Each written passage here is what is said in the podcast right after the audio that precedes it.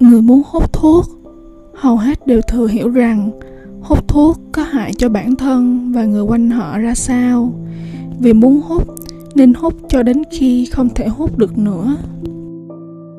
Người muốn chất chứa của cải thật nhiều, hầu hết họ đều thừa hiểu rằng bản thân họ dù tiêu xài kiểu gì cũng không hết được.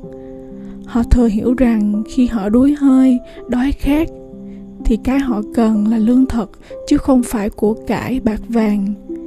Vì muốn có nhiều, nên mãi chất chứa cho đến khi không còn hơi sức để thu gom thêm nữa. Người dễ động tâm, động tình với ngoại hình sắc tướng xinh đẹp. Đa số họ thừa hiểu rằng, hôm nay họ mê đắm cái đẹp này, ngày mai sẽ mê đắm cái đẹp khác, không sao dừng lại được. Vì khát khao có được những gì đẹp đẽ họ mãi mê đi tìm, chinh phục, rồi chán ngán, lại chinh phục tiếp cái đẹp khác.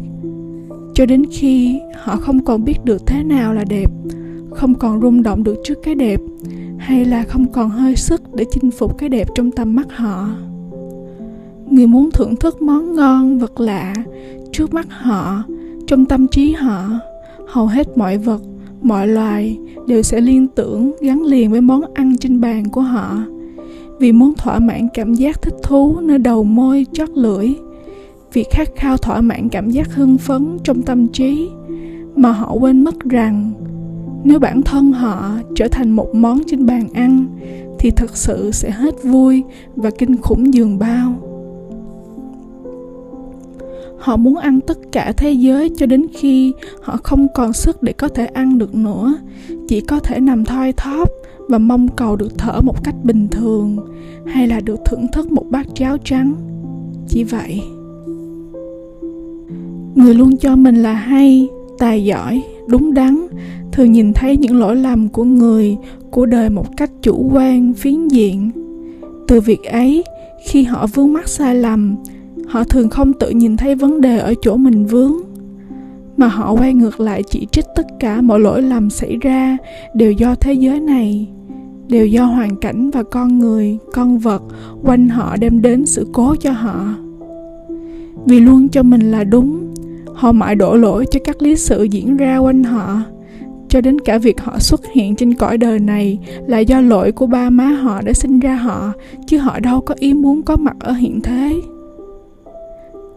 Cho đến khi họ không còn có thể đổ lỗi cho ai được nữa họ đổ lỗi lên chính họ, chính sự tồn tại của họ.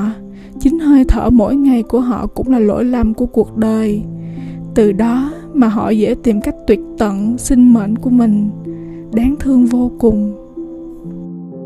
Chúng sinh nói chung, vì những tham sân si của đời mình mà ôm ấp chấp niệm, chẳng muốn cho mình một cơ hội để mở lòng, để thay đổi, là tự mình làm khổ mình.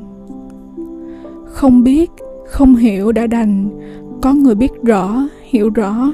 Nhưng vì không thực sự muốn thay đổi, cố tình muốn giữ lấy điều mình ham thích, rồi cũng là tự mình làm khổ mình và người quanh mình, người yêu thương mình vậy. Sống thế nào, chết sẽ thế ấy. Nhiều khi tệ hơn nữa, vì tự phát hiện ra nhiều điều mình đã từng không hiểu biết bấy lâu. Bị lừa dối bấy lâu, thì dễ sinh lòng oán hận, tham sân si nhiều hơn lúc còn sống mong cầu giải thoát. Nghe xa vời lắm.